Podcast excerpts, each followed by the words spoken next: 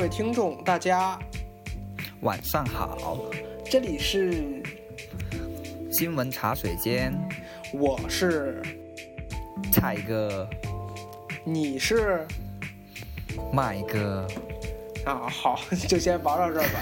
因为之前我说啊我是的时候，我还以为你会下意识的说麦哥呢。我以为等着你说呢，因为我觉得我说麦哥还不太合适。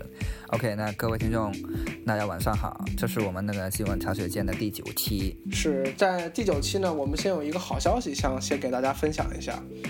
因为呢，我们在上上个礼拜呢，刚刚获得了这个荔枝的这个成长主播的一个签约。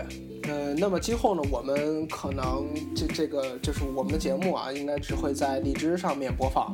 呃，因为我们签约之后呢，可能大约有一年的时间吧，就是他们相当于买到了我们独家权。所以说，如果大家继续喜欢我们的节目的话，请继续在荔枝上跟我们进行互动。嗯对，在荔枝上不见不散啊。对，然后其实我和麦哥也挺高兴的，因为我们俩这是第一次做播客，我觉得这件事情也对我们来说是一个认可吧。嗯，一个认可，一个鼓励，今后可能会我们会花更多的一个精力在上面去把播客做得更好。对，但其实呢，荔枝的认可并不重要，最重要的呢还是听众你们的认可。所以，对，如果你们喜欢我们的节目，请希望点一下订阅这个按钮，这样我们的节目最新一期推出的时候就会自动弹出到你的客户端里。而且，如果你要觉得我们好，给我们点个赞或者留个言，夸我们两句。如果我们觉得不好也没关系，喷点唾沫星子，说说我们，看看我们有哪些值得提高的地方，我们共同成长，共同进步。嗯嗯，对，呃，那么第九期呢，我们来说点什么呢？蔡哥？嗯，其实，嗯，我们，呃，像上一期啊，我们做的是读书这件事情，做了，因为邀请的嘉宾来呢，可能做的是一个专题。这个礼拜我们应该还是恢复从新闻开始闲扯，不然对不起新闻茶水间这个名字嘛。啊对，那么呃，在开播之前，我也跟蔡哥有沟通了，就是本期可能会，呃，我们的那个主题新闻集中在那个关于那个快播这么一个事情。嗯，对，蔡哥，因为最近快播的这个案件，其实，呃，它是在公开审理，所以说网上对它的舆论也是，呃，相当于一叠又一叠。然后呢，大家现在主要的这个舆论方向呢，都是倾向于，呃，这个爱护快播的。但是呢，这个 这件事情吧，其实我们今天还想主要聊聊，可能就牵扯到法律相关的。但是很可惜，我和麦哥就法律知识并不是很强。哎，你强不强？嗯，我并不是学法的，麦哦柴哥你懂的啊。啊，懂。我们就是并不是学法律出身的，如果碰见有那些更懂法的朋友，也欢迎你们，无论是拿板砖拍我们，还是说呃认同都好。也可以，对对，这只是我们可能作为一个普通人来说，一个对于这个这件这个这次案件的这一个思考吧。嗯，对。那么，呃，蔡哥，你说一下那个最最近关注的这个新闻，这个进展是什么一个情况呢？给听众朋友们说一下呗。嗯，嗯，他目前已经进行了，他在一月七号开始庭审。呃，一月七号呢，在庭审的时候呢，还露出了很多精彩的语录。这些精彩的语录呢，大部分主要都是说这个快播的总裁，呃，CEO 这个叫王鑫，呃，他呢在反驳这个无论是审判长的话还是公诉人的话的时候呢，都答得非常的巧妙。所以说被这个网友可能戏称啊，说这个公诉人被打脸。但是呢，这个还有昨天一月八号也有一个庭审直播，呃，今年今天我们录制的时间是一月九号啊，我们先说明。所以说这个案件到下来，其实从去年事发到现在已经过了大约十三个月了。到现在才开始审是吧？是应该是一四年的吧？应该一四年当对时14年年底被被被被抓啊。所以说这个话说回来，我就想先问问问麦哥，你用过快播吗？呃，用过。你为什么用快播呢？嗯我当时用，其实还真不是因为看毛片，说实话，哦，当时，不要解释呃，我想一下，没解释，因为我，因为我们一般都不太用那个看，就我开始去做那么一种事情的时候，可能快播其实，呃，因为做一种事情的时候，对对，快播它那个反正当时就没用，就是哦用过快播，但是不是用来干这种事情，知道吧？哦，明白明白。嗯，对，嗯那这个注意点啊嗯哎，我还想套你话，你看你不跟我说实话，搞没有没有，快播我用我用我用，但是，呃，应该是我也不具体不记得是具体哪一年用，但哎是用的不，多。我也没说你在用一些不好的方面啊，对吧？我只是想问你说我用的那些东西不好呀，是吧？啊，我主要是它那个你，你为什么要选择快播？嗯，当时有不同的那个视频播放器嘛，然后快播的话，嗯，比如说平时在网上看一些电影啊，嗯它很多的时候，比如说当时我用那个迅雷下载用的不多嘛，然后嗯更多的时候它会弹出一些窗口让你去下载，对，下载快播的一些客户端的之类的才能够看一些，对吧？所以，嗯、所以就是当时不是下了嘛，然后怎么说呢？呃，它的界面设计我觉得，呃，也还算简洁吧，但是除了可能看的时候比较快啊，然后可以下载之类的，其实，呃，也并没有太多的一个明显的优势优势优势嘛。可能我并没有从那个他们的库里边去直接在他们播放器上面去搜索这方面的一些，比如说电影之类的，所以可能这方面还真了解不算太多。啊，嗯，其实我用快播当时也是为了，主要是为了什么？为了觉得它没有广告。这点我觉得在现在社会来说是非常难能可贵的，不像某影嗯某某影音，什么某某叫什么，就是类类似的视频播放器，都是有很多弹窗广告，这个让我其实十分的讨厌。嗯，对，确实，像比如说，像我现在常用的迅雷，都是确实不，当然它不是播放器啊，我说的是迅雷那个它那个下载那个嗯软件，就是迅雷下载。这个的话，它其实嗯，确实也挺多广告的，确实。嗯，这样说起来，其实我其实挺不喜欢这些国内的科技大厂，包括 BAT 啊，还有像迅雷相关的。嗯，虽然我在这里我也不怕提他的名字，但是他们这些呃连环的广告呀，然后自动预装软件等让我很讨厌。之前网上呃也说过这个，也不知道听众有没有就是遇到过的啊，说是这个他们叫三六零或者百度全家桶。基本上呢，就是你安装一个，它会相应的给你安装其他，再安装其他呢，它又会相应的绑定一些其他的内容。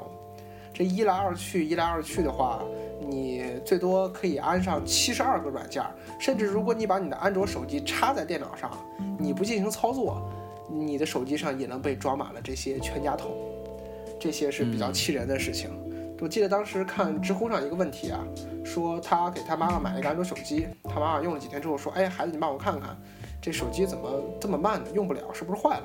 他一看说安了，就安这些全家桶啊，安了三四页这个应用，然后他他就奇怪了，说：“哎，妈妈，你安这些应用干什么呀？这你平常也用不着，你就打电话。”他说：“哎呀，那是因为有时候我看个网页，他问你要提速吗？啊，那我肯定要提速嘛，我就点了是，然后就被安上了。”他变变相的说是给你啊、安装了是吗？他并没有征得你的一个呃意见，变相的去做了。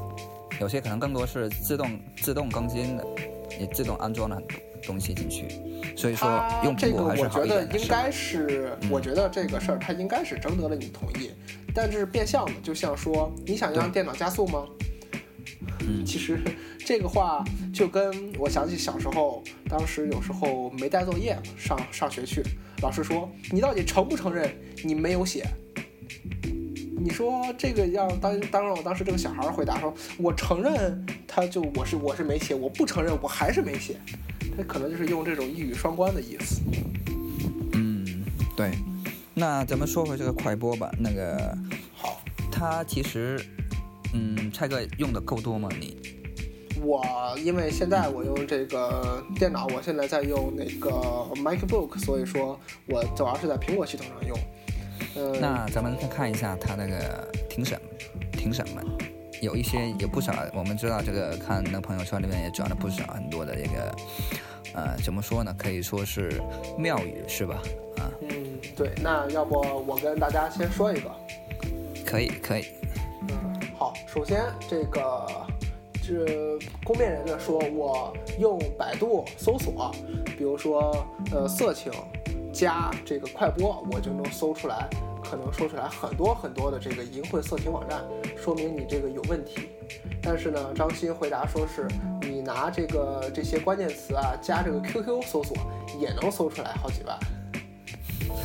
对，呃，就是他那个，我觉得他那个怎么说呢？公诉人他们那方他这个评判标准还是有点问题。这个我觉得确实是公诉人的问题。对，不能以这个数据对。但是其实我因为他是以逮到搜索，他是以一个第三方的这个什么来去评判一个一个事情，所以说他的立场可能不是这么标准啊。然后我就觉得他公诉人其实就是看起来很傻，但是我觉得他应该不傻，因为你想想他从逮捕到现在已经过了十三个月了，那么他做的这些卷宗啊，或者做了一些证据收搜集啊等等，我觉得他应该做的是比较到位的。但是还出现这样的情况，我觉得可能也跟网友传的这些有些这个什么，有些这个片面，或者说可能公诉人没有问到点子上，也可能有关系。所以说，我们觉得现在这个庭审的，本来现在网友现在关注的应该是有没有罪的问题，就是王鑫有没有罪的问题。那现在发展成为都围观了啊，看王鑫啊是。快言快语啊，说说话很很有趣，变成一场娱乐的活动了，是吧？是，像之前他们说王鑫这个人这辈子能达到的最高点就是今天。好吧。那那我说回来啊，我就说这个就是刚才刚才那个段子啊，我觉得可能还是公公诉人他问的点不太对，就是他以第三方去去去去评判一个第三方。而不是他以他自己的标准去抓这个到底它里面服务器里面有没有这些色情的这些视频，有没有直接直接的证据，他反而去拿一个第三方的评判机构来去评判，我觉得这一点其实有点歪这个事儿。我觉得其实现在这个中国这个互联网啊，其实咱们这个事件也说明了，就是我们这个互联网方面的一些立法工作还做的不是特别够。是对。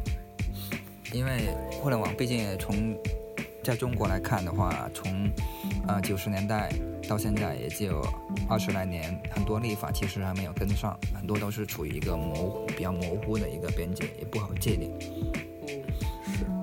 对，我觉得所以现在来看的话，其实互联网发展到现在，其实来说啊，嗯，呃，有有进步，其实也有也有退步，是吧？进步的话呢，可能技术上啊，还有那个用用户量啊，还有很多其他，比如说电商啊之类的，移动支付啊，各方面的很多都可以。然后退步的话呢，比如说那那些高墙可能会更多了，是吧？围墙会更多了。其实相对来说没有以前那么开放了，可以这么说。嗯，是。其实我觉得这一个不仅仅是互联网的问题，因为其实我相信，我觉得啊。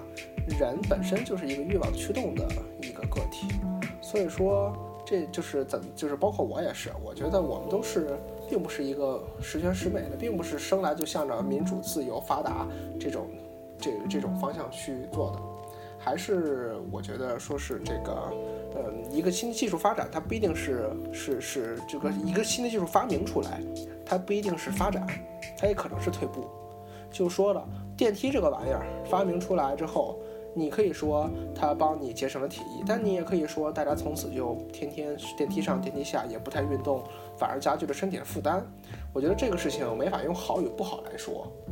嗯，这个好不好的判断呢？我觉得也可以用在法律上层次。这个我觉得，嗯，我先说完了。我觉得对于法律来说，嗯，我觉得法律不应该是知道这个东西的真相是什么。法律不，而且就是无论是律师还等等，不应该去寻找真相，呃，因为真相在事情发生的那个时间点过去之后就再也看不见了，大家只能通过自己的这些证据或者是判断等等去往前倒推。嗯，对于法律来说呢，我觉得其实法律这种东西很简单，主要做到有法必依，有法可依，主要做到这个就好了。但是可能如果你是，就是如果是在真相来说，你是正义的一方。但如果违违反了某些法律，那么我觉得你就算判你输，那么你也也应该判你输，因为法律就是这样的，不应该因为人情等等去，或者说是自己的判断去决定这个胜利与否。嗯，嗯，确实是这样。我们看一下那个，刚才说了一条语录是吧？咱们我我看了一下，也还有些语录还是挺多的。比如说王鑫说，嗯，比如说王鑫说吧，那个色情网站不是互联网的主流是吧？约炮也不能够成就陌陌的今天，假货也不能够成就淘宝的今天。他说了这句话，你觉得他说的对吗？嗯，我觉得是对的。我觉得互联网，我觉得色情网站只是一个其中的一个部分，但虽然说是很契合人的一个呃本性吧，动物属性是吧？但是我觉得其实互联网它还有更多其他的一些用途。那你统计一下，你你每天泡在完了网上用用用互联网的时间。那不可能色色情网站占了百分之五十以上，这不可能是吧？更多的可能更多是实际的一个运用，啊，比如说工作啊，啊这类的一个收存呢，还有那个生活的一些实际的一个应用需求，我觉得更多是这方面的一些东西。嗯，那麦哥，如果说可能，比如说有个人使用互联网，他的目的就是为了这个去观察这些色情内容，那你觉得他这个人做的？做的做的违不违反法律？嗯，我觉得不违法。我个人觉得不违法，因为他这样的，他做这个这个这个事情是其实是他个人的。如果他啊不进行传播的话，那如果他是一个传播的方式呢？呃，得看什么样一个传播的方式呢？那就是说，快播来说，其实你像，就是快，我就是我觉得，我就问你一个问题：如果大家全民都知道快播是看片儿色情的一个媒体的话，快播的高层他能不知道吗？嗯，我觉得知道。他在知道的情况下，他再继续去，呃，去这个以，我觉得快播可能发展起来还是以这个为为为卖点。去发展的，那么他以这个色情为卖点来说去发展，那么他做的合不合理呢？啊，你这么说的话，怎么说呢？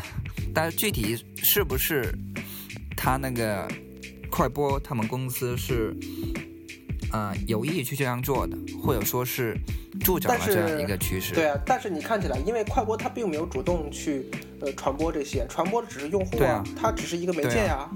对对啊，我就这么一个东西，我睁一只眼闭一只眼，啊，是吧？你只是通过我这么一个渠道去做，我觉得，嗯，那就如果快播它有所行动的话，那它就变成了有点类似于执法部门了，是吧？但是快播你连自我监督的这个通道都没有。然后你就任由这些客户去，就是任任由你的用户去传播一些不良的东西。那就像，呃，那如果我是 ISIS 的激进分子、恐怖分子，呃，因为现在 ISIS 已经向中国宣战了，所以说我就直直呼其名了。那如果 ISIS，呃，他利用，比如说利用 Facebook、利用 Twitter 去传播信息，那么，呃，这样说起来，那这个 Twitter 或者 Facebook 也不应该去封锁他们的这些信息。其实我就想说的是一点，无论你怎么说，我觉得都能说出理由来。无论是就是从哪个角度来说，但是我觉得还是要依法。我觉得像现在中国的法律是对于色情、淫秽这些信息都是禁止的情况下，我觉得它主要沾一点儿，它就是违法。嗯，可以这么说吧。我想说的是啊，这个。呃，大家无论是以什么角度说都没有用，还是说，如果法律说你有罪，你就有罪；法律说你没罪，你你就没罪。对，那这本身就关乎关乎他那立法的问题。当然，立法要说是什么才算是有罪，什么才算是无罪，那就立法是很重要了，是吧？对，我觉得可以。其实通过这个事情呢，去推动一个什么事情？去推动这个我国色情产业的这个分级。就像电影产业或者等等，就像前段时间讨论比较热烈的老炮儿的电影，不知道麦哥你看了没有？呃，没看，没看。这个片子里面有大量的这些脏话，比如说各种你大爷、他大爷、谁大爷，然后还有一些 F word、S word，对吧？这些词，很多有个清华的教授就表示，这个里面的这些语用语过于激进，那你不应该放这种片子。但是，呃，你就像里面也有也有也有一些好像是一些床戏嘛，然后很多小孩就跟父母，哎呀，爸爸妈妈那是什么呀？这时候父母也会很尴尬，也不知道说什么。我觉得以后应该推行这些分级制度，让适合哪个年龄段的这个人啊去观察，就去看这些适合这个年龄段的东西。而且这样说起来，其实我觉得我国立法还有一个很严重的事情，就是把成年人当都当小孩看。对于成年人，他也会限制这些这些这个色情啊、性方面的这个传播。我觉得这个一刀切也是很不对的。我觉得国内在这方面做的确实不够。你看香港，它就有分级是吧？然后国外也有一些分级，那不分级的后果就是，要么哎这个就是对的，这个就是纯洁的是吧？哎那个就是不对的，那个就是有污点的，这样你觉得太一刀切了，确实。其实包括我觉得现在国人一开始也开始慢慢的醒悟了，像之前的话，可能文化素养还没有那么高的情况，大家还是觉得你要么是好人，要么是坏人。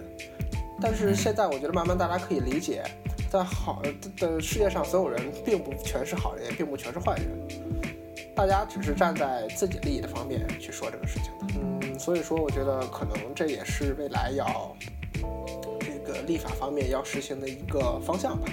其实，嗯，这样说起来，我如果这这次机会，我倒是我倒觉得，如果这是分级制度啊，可以稍微进行试点、进行试运行的话，我觉得会反而会很好。但是如果一下子放开，或我觉得一下子放开的话，我觉得也会有问题。你说的放开是什么放开？比如说一下就实行欧美成熟的分级制度，我觉得也是不行的。啊，那个分级制度我还真没了解过。你比如说，啊，你说的，比如说试点是什么试点？是在一个区域试点吗？这个我觉得可能可可能性不大。我觉得更多是一个行业。比如我觉得是什么？对某部电影进行分级。是，就先从电影啊，电影影视业开始吧，是吧？对，比如说就是以电影为试点，说这个电影只能，比如说十八岁以上看，那么你在买电影票的时候，必须要拿身份证才去买，才行。嗯，我觉得这样可以，至少至少可能实际作用可能一下子还没达到，但是起码培养了人们这么一个意识，我觉得是重要的。比如说现在那个，嗯，互联网上面的那个音乐是吧？音乐收费是吧？我觉得现在其实也不太成气候，但是至少培养大家一个这么一个意识。我觉得到后期推下去的话，可能会确实阻阻力会就是会小很多。其实我就是还想说的是，我就比较担心。我说这件事情，我主要是比较担心什么呀？一下实行的太大，步子迈的太大之后呢，容易扯着蛋。这是什么意思呢？就是说可能一下推推行的太广之后，对于一些保守派来说。他可能并不是很能接受这个，那么在可能是无论是社会舆论还是网络上，总会引起大的大量的讨论。在这种情况下，我觉得无论是机构、政府还是人来说，可能都会选择较为保守的方式。然后这个，那么这个分级制度可能会再次流产。所以，我现在在我看来，我倒我倒是觉得，如果是咱们国内的目前的改革，无论是电影的分级制度，还是说这个。那这这个就是这个这个这个电视啊等等其他的分级制度，还是说其他的相关政策，我觉得都是要一点点来，才能达到一个真正改革能成功的一个目的。反正在国内改革的话，一般都是循序渐进。我觉得这这这也是一个比较正常的一个一个情况吧。嗯，包括我前两天我也在思考一件事情啊。嗯，要是咱说咱们完全是民主国家，其实也不算；要是说咱们就是就是完全不民主，其实也不是。嗯，对于这种情况，我觉得我我对于这种情况，我我在想，如果咱们现在直接把美国的这种民主制度搬到中国来，我觉得你就想你能行吗？我觉得可能成功率也不会很高。我觉得。有点悬了，因为国情太不一样了。民首先说民众嘛，不仅仅是他的制度，民众那那那那他那个观念呢，一些认知啊，都还没达到一定的一个程度。呃，不，并不是说，嗯，那个素质啊之类的低之类的东西，而是很多东西确实，不管是他们的教育水平并不是特别对对的高。，更多是软件上面，硬件啊，这个是很容易达到的。但是软件上，这个思想啊、观念的一个转变的话，这个不是一下子能够完成的。嗯，所以说我我我就想起我昨天看的有一篇访谈啊，访问的是香港的一个导演。这个香港导演呢，当时就在访谈说，就是他当时去问大陆的这个咱们的这个电影审查的官员，问，哎，为什么不让拍鬼片儿呢？你没有发现咱们的这个国大陆拍的没有鬼片儿，都是就算是鬼片儿、恐怖片儿的话，也都是人为出来的。哦，那你你说的是什么样一种鬼片的？那他导演的意思是什么样一鬼片？鬼派的鬼片是吗？就比如说，呃，香港的僵尸片，中国没有类似的僵尸片吧？没有，没有，没有。对吧？这个其实是就是审查机构是不允许的，不允许有纯粹的鬼片。之前去访谈，我觉得说了一句话很有意思，说你看现在咱们大陆十三亿人，可能的，但是说白了，我并不我不我并不是歧视啊，说没有走出农村的就有九亿人，在这九亿人里面，说不定还有一些可能并不是受教育程度并不是特别高的。然后，如果你放映这些鬼片之类，他们可能还会相信有真的有鬼这么一件事情存在。嗯，所以说，他们所以说可能也是为了国内的这些安稳问题吧，他可能不允许这些鬼片，就不说鬼片了，光看天涯论坛上面的这个什么莲蓬鬼话这个板块里面，呃，有多少的人只是把那个上面写的这些，呃，信以为真呢？但是作为一个坚坚定的马克思无产阶级革命者，我们应该相信，啊，我们应该相信这个世界是唯物的。对。如果它是物的话，我们可以相信，但是是我们是唯物的，仅仅是，呃联想出来的是不行的。然后我再说回这个制度上，说那么我在我后来我就在想，这个制度它是怎么样才合适呢？我就想到这个可能在适合民主制度的国家实行民主制度，要好于在这个需要我嗯，我看想想我用一个什么词儿来形容国内的制度呢？威权制度吧。就是在民主制度的国家实行民主制度，要好于在威权制度的国家实行威权制度，要好于在威权国家的制该用威权国家的制度实行民主制度，再好于该在民主制度的国家实行威权制度。威权制度。对这好像个绕口令啊，那我就给大家捋捋。就说在民主制度国家实行民主制度，嗯最好的情况，我觉得就像美国、英国这些发达国家，嗯我觉得它的经济就是民众的经济水平啊，也都达达到了一个比较丰富的阶段。然后，那么大家就是的这个个人素养、教育水平也都比较高。我觉得这种情况下实行民主制度，其实是一个对于他们国家非常适合的制度。我觉得制度没有好与坏之分啊，只有适合不适合。就像美国，但是像我们咱们国家，嗯，就是说我我称之为说是称之为威权制度，但是和那些恐怖高压完全不完全不搭边儿啊，请大家不要误解我的意思。我觉得就像咱们国家来说，在可能民众普通的这个受教育程度并不是很高的来说，就平均来说啊，这种情况下，如果真要做全民普选的话，选出来的人那不一定是更最适合这个国家的这个领导人。然后再再说起来了，其实咱们这个一党专政也是有很多好处的。如果咱们做的选择是正确的话，那么咱们的执行效率会非常高。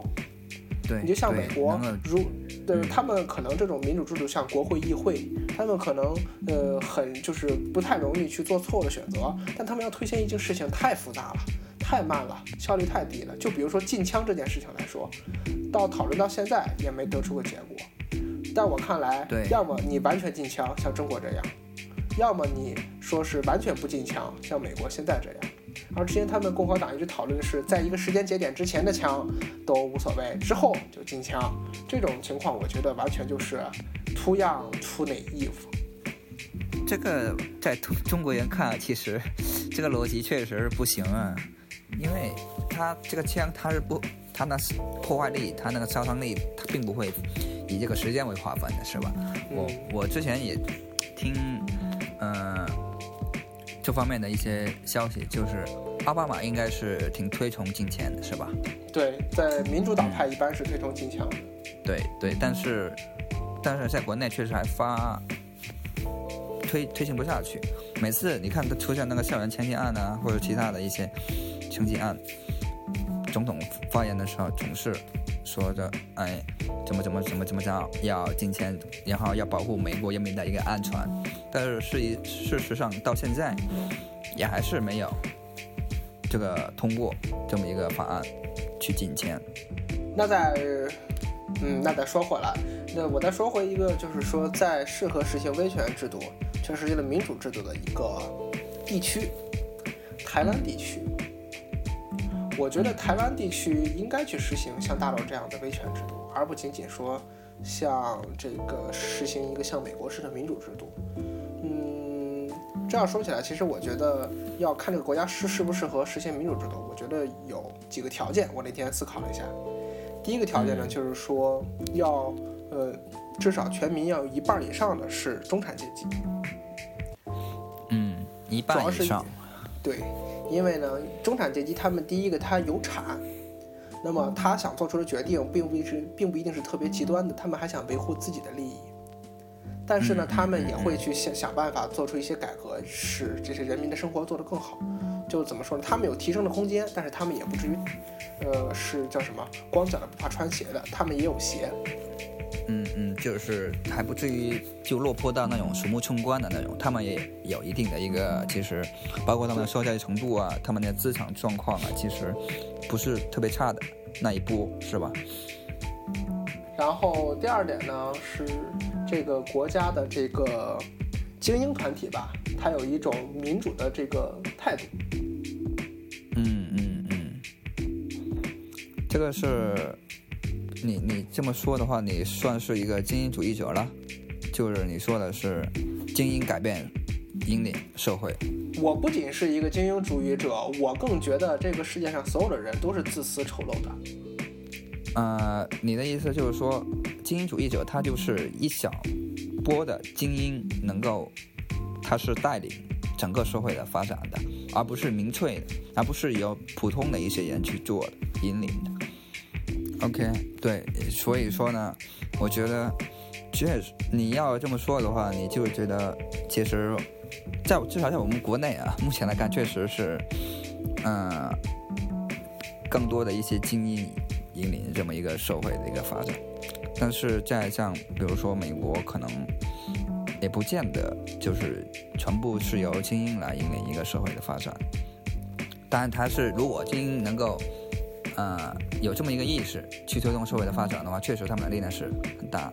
啊，你说的是第二点是吧？第二、第三点呢？呃，我先我再补充一下第二点，因为虽然你这样说觉得，但是我觉得他这个有民主的精英呢，他民民主是代表什么？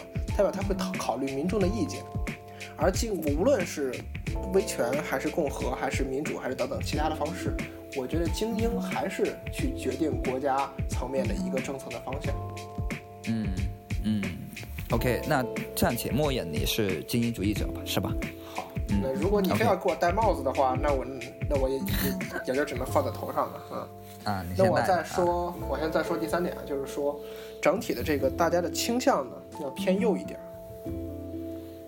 倾向要偏右一点。对，我觉得可能对于这个政府的统治啊，本身的有这个可能有有排斥吧。这样的话，我觉得才不会依赖的政府，这样不会依赖政府呢，才会做出一些稍微理性的判断。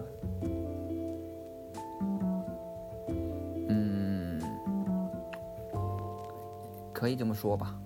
嗯，我觉得这不仅仅这个偏右呢，其实不并不是激进的，我觉得就是既独立于政府，又不依赖于政府。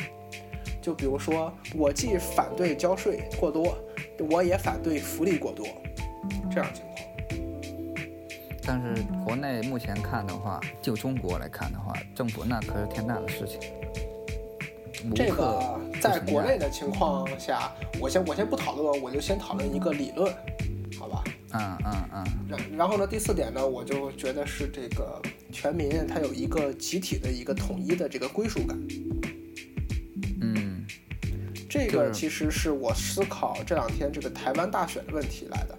因为台湾大选好像再过不到十天就要改选了，我觉得这一次就是在想，这一次到底，嗯，作为咱们大陆人来说，更希望哪一个人作为台湾地区的领领导人？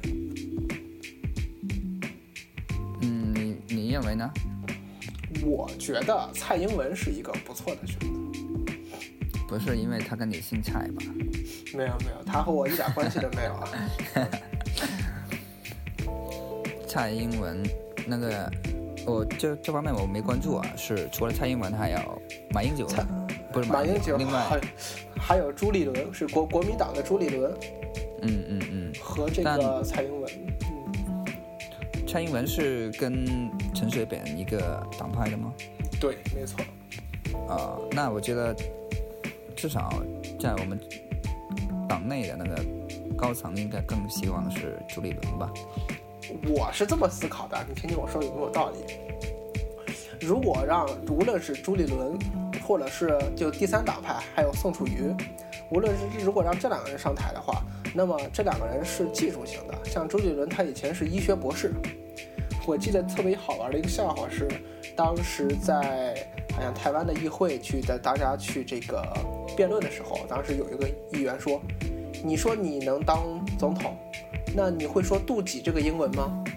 然后没想到周杰伦张口就说出来了，然后问他的那个议员就一脸的黑线，然后朱立伦在台上大笑：“你忘了我是医学博士出身的吗好吧，？”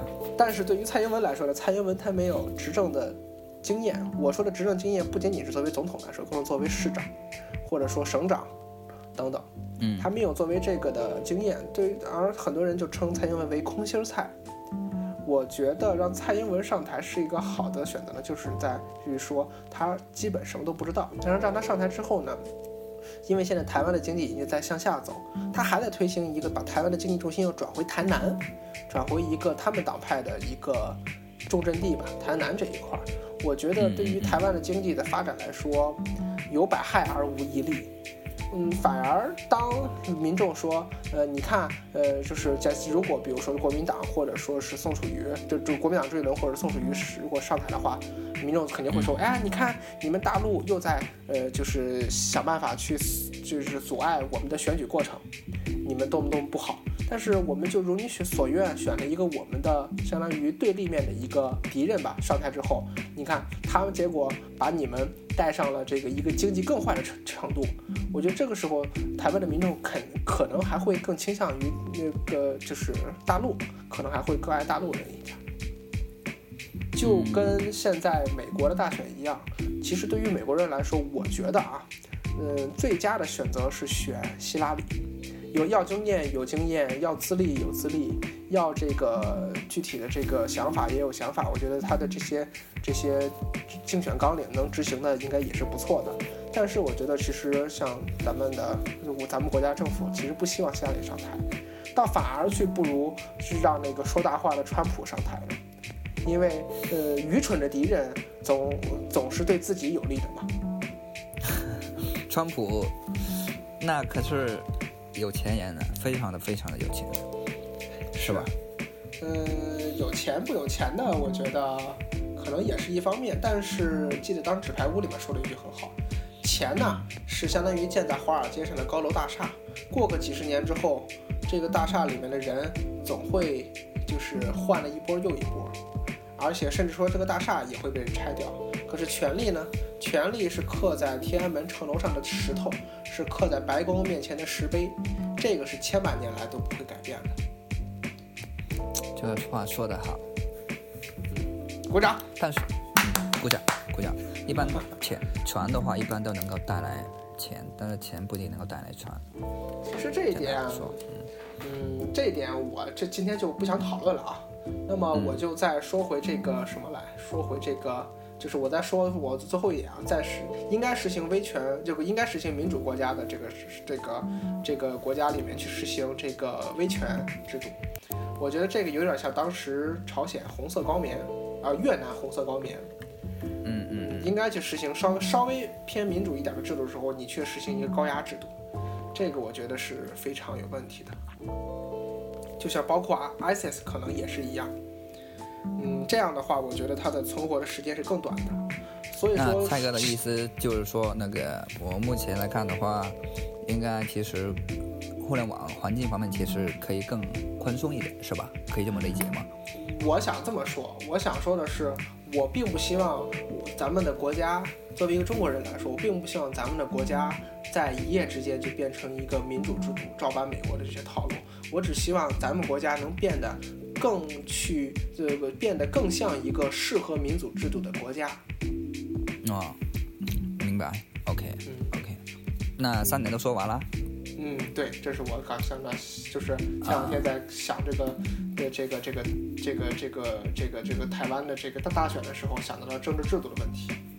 嗯，其实政治制度，不管是政治制度还是政策、法律，都其实可能看起来很遥远，但是其实都跟我们每一个人息息相关。虽然我们可能并不是每一个人都赋予投票的一些权利，但是我们也有自己的一个呃选举权，是吧？然后嗯比如说一些相关的一些政策在呃实施下来，在国内的话，对每一个人都影响很。其实说实在说不大，但是讲话确实是很大。你你看像呃现在快播这么一个事件，对，如果有罪，那么后面可能有关这方面的一些活动啊，包括一些人呐、一些公司，可能都会有面临一些压力。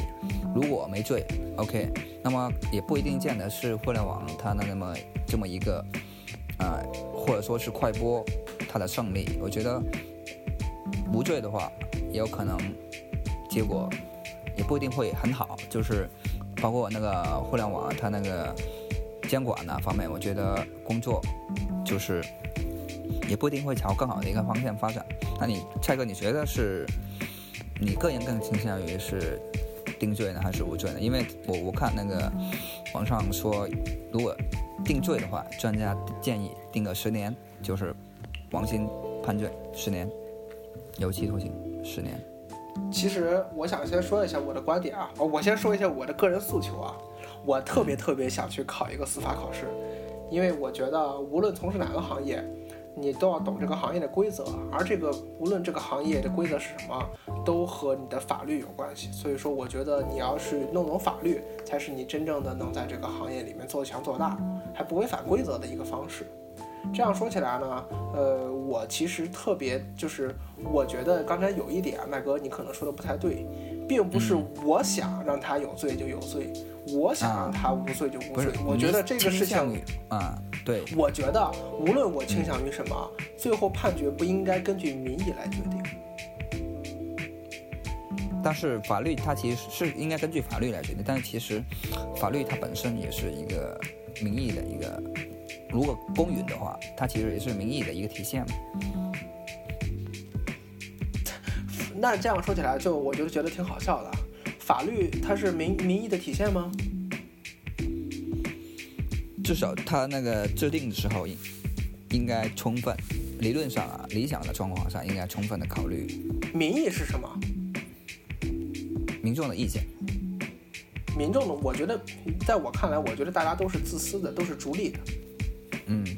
嗯，无论是个理性经纪人还等等，大家只会往着向着自己利益或者说自己想要的方向去发展。我觉得这才是民意。但是我觉得法律存在的意义就是说，无论民意是怎么样，它也不会根据民意所改变。就像我其实特别喜欢看的一个日剧，不知道麦哥你看过没有，叫做《Legal High》，我们中语叫中文叫做《李狗嗨》。啊这部片子呢，就是讲一个律师的，相当于讲了一个律师的成长史吧。我觉得里面就是那个这部电影非常好啊，然后推荐不是电影，这篇日剧非常好，我也推荐大家去看看。嗯，我想说的是什么呢？